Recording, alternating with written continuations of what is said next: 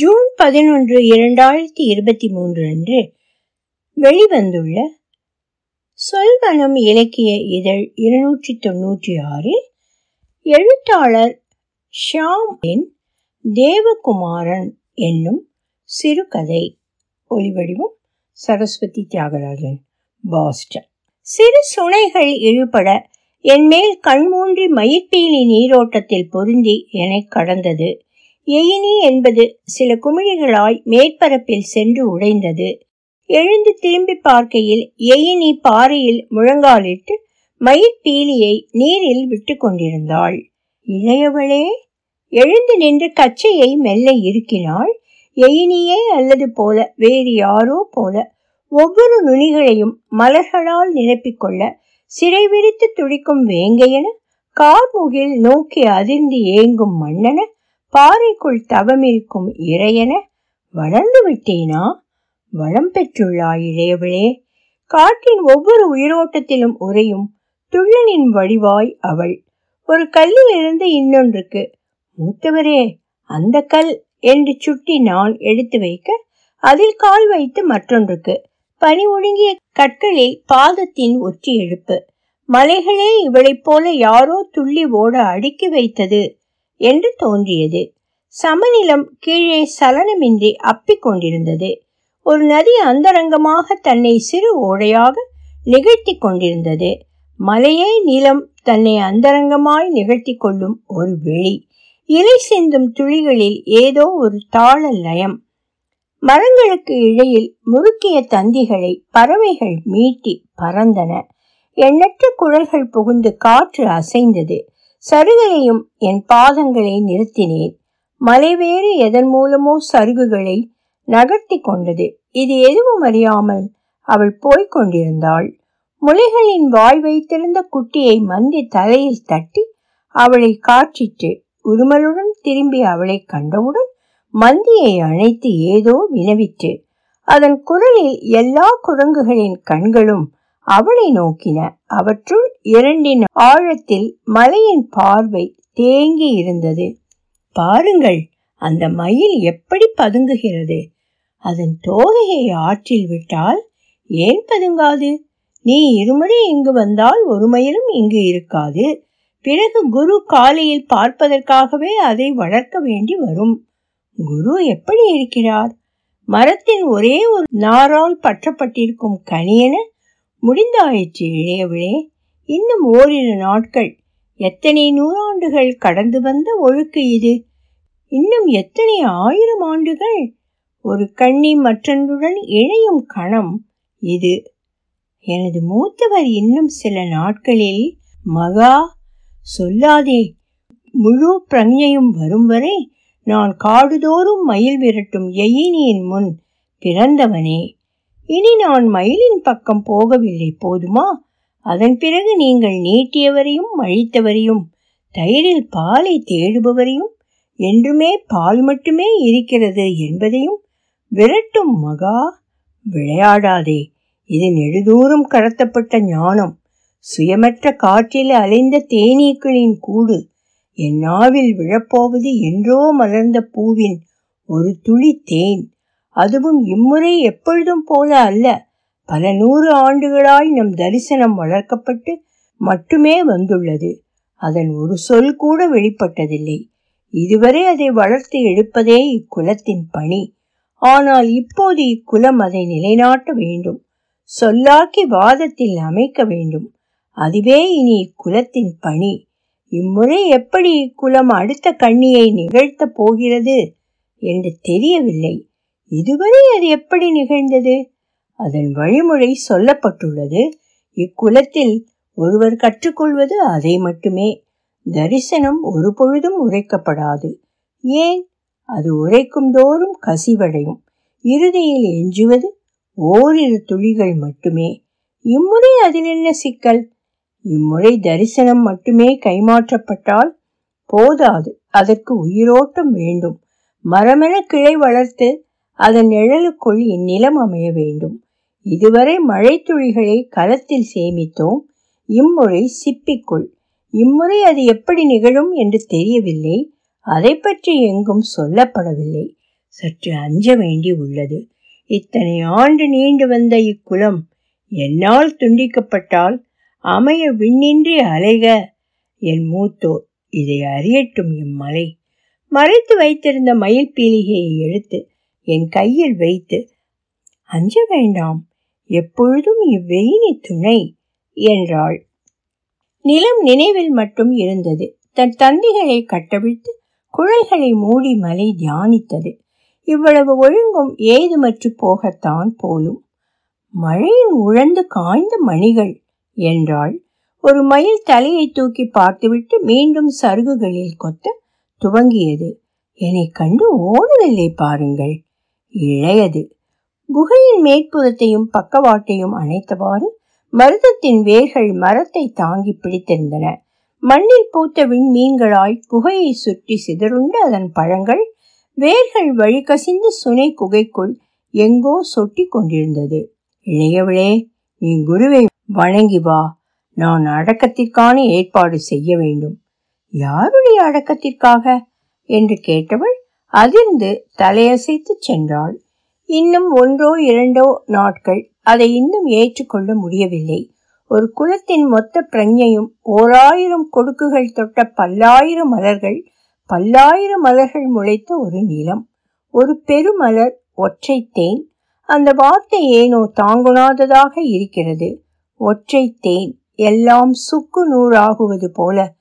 ஒற்றை தேன், அப்படியே ஓடிவிடலாம் என்பது போல. ஒற்றை தேன். மரங்களின் நிழல்கள் கிழக்கு நோக்கி மாறியிருந்தன. எயினி ஓர் இலையை எடுத்து காம்பை மடக்கி செருகி இருந்தாள். மயில் கொண்டை போல, மழையில் உழந்து காய்ந்த மணிகள் போல. செல்வம் மூத்தவரே, எயினியின் துள்ளல் இப்பொழுது இல்லை. ஒவ்வொரு அடியிலும் ஒரு எண்ணத்தின் தடுமாற்றம். ஓட்டுக்குள் அடங்கும் நத்தை போல மலைமேல் நோக்கி இழுபட்டு கொண்டிருந்தது. ஒரு குட்டி குரங்கு பாறையை அறைந்து அவளை நோக்கி ஏதோ கேட்டது. திரும்பி மந்தியை பார்த்து ஏதோ சொல்லிற்று. அவளை நோக்கி ஓடி வந்தது, எதையோ கேட்பது போல. அவள் அதன் தலையில் கை வைக்க ஏதோ புரிந்தது போல மந்தியிடம் சென்றது. கூடனையும் பறவைகள் மூலம் எனக்கு புலப்படாத ஒரு வாழ்த்தொலி, அவளுக்கும் மலைக்கும் இடைவிடாத உரையாடல், ஏதோ ஒரு வடிவில், நான் மட்டும் காண தவறும் வடிவில்.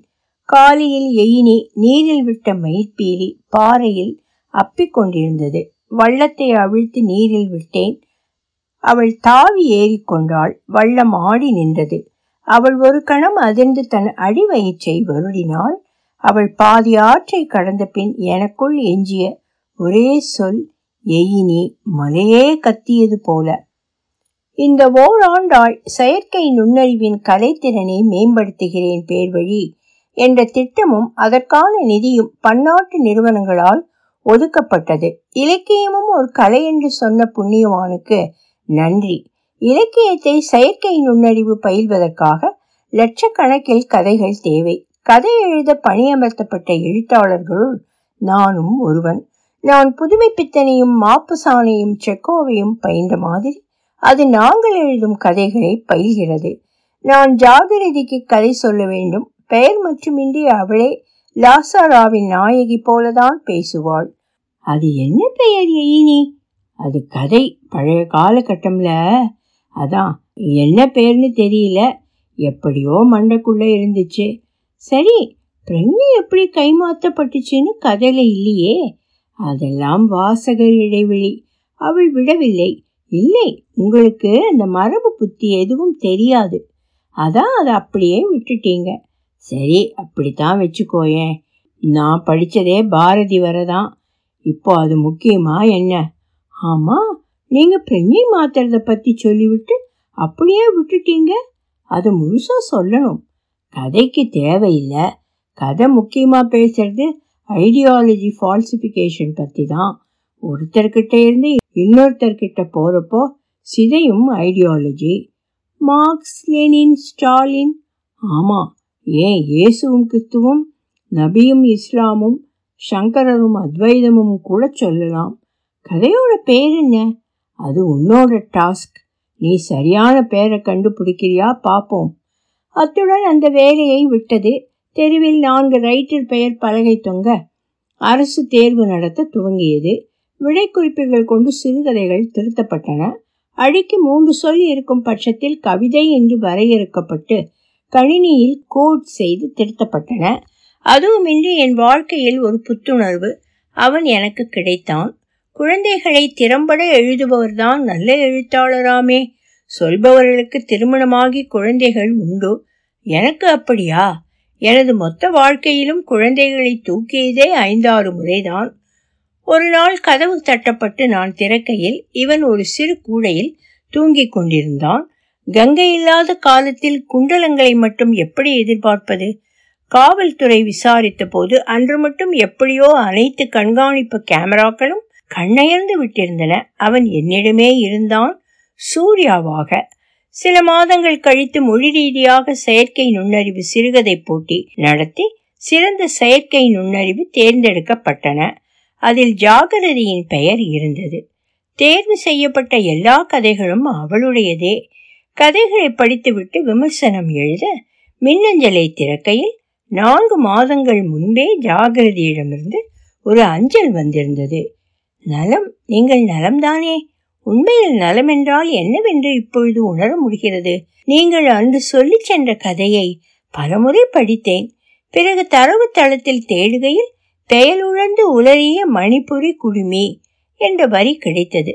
நன்றி, நீங்கள் செய்து வைக்கும் இப்போது நீங்கள் செய்து கொண்டிருப்பதற்கும். அன்புடன், ஜாகிரதி. பின் குறிப்பு: அந்த கதைக்கு பெயர் யோசித்தேன், தேவகுமாரன். செயற்கை நுண்ணறிவுகள் ஒருவித ஸ்க்ரூ லூசுகள் என்பது எனது நிலைப்பாடு. அதை தாண்டி சூர்யாவினால் மணிக்கு ஒரு முறை தரையை துடைக்க நேரும். சிறுச்சன்னம் துள்ளம் சோர் தளநடை நடவானோ என்று பெரியாழ்வார் சொல்லி இருக்கிறாராம். குழந்தைகளை திறம்பட எழுதுபவர்தான் நல்ல எழுத்தாளர் என்ற கருத்தை சொன்னவர்தான் இதையும் சொன்னார். நான் துடைத்து கொண்டே இருக்கிறேன். இதற்கிடையில் ஜாகிரதைக்கு நேரம் இல்லை. சில நாட்கள் கழித்து செயற்கை நுண்ணறிவு இயக்கத்தை உலகெங்கிலும் பலர் எதிர்த்தனர். தொலைக்காட்சியில் அதுதான் முக்கிய செய்தி. செயற்கை நுண்ணறிவு துறையில் பங்காற்றிய ஒரு விஞ்ஞானி தற்கொலை செய்து கொண்டார். அவரது வீட்டை பரிசோதிக்கையில் அரசின் ஒப்பந்தத்தை மீறி ஏதோ செய்திருக்கிறார் என்று மட்டும் தெரிய வந்தது. அது பெரும்பாலும் செயற்கை நுண்ணறிவை மனிதர்களுடன் இணைக்கும் செயலாக இருக்கலாம் என்பது ஊகம். அவருடன் வாழ்ந்தது அவரது மனைவி மட்டுமே. அவரையும் இரண்டு வருடங்களாகவே காணவில்லை. அவரை கண்டுபிடித்தால் ஏதேனும் தெரிய வரலாம். அவரது புகைப்படம் காட்டப்பட்டது. சூர்யா தொலைக்காட்சியை காட்டி ஏனோ துள்ளினான். உதட்டை பிரிக்கிக் கொண்டு அழுதான். என்னடா? ஒன்றும் புரியவில்லை. தொலைக்காட்சியை கை காட்டினான். நிறுத்த வேண்டும் என்றான். அதை நிறுத்தணுமா? கையை கீழே தொங்க போட்டு மண்டையை ஆட்டினான். நீயே போய் நிறுத்திக்கோ.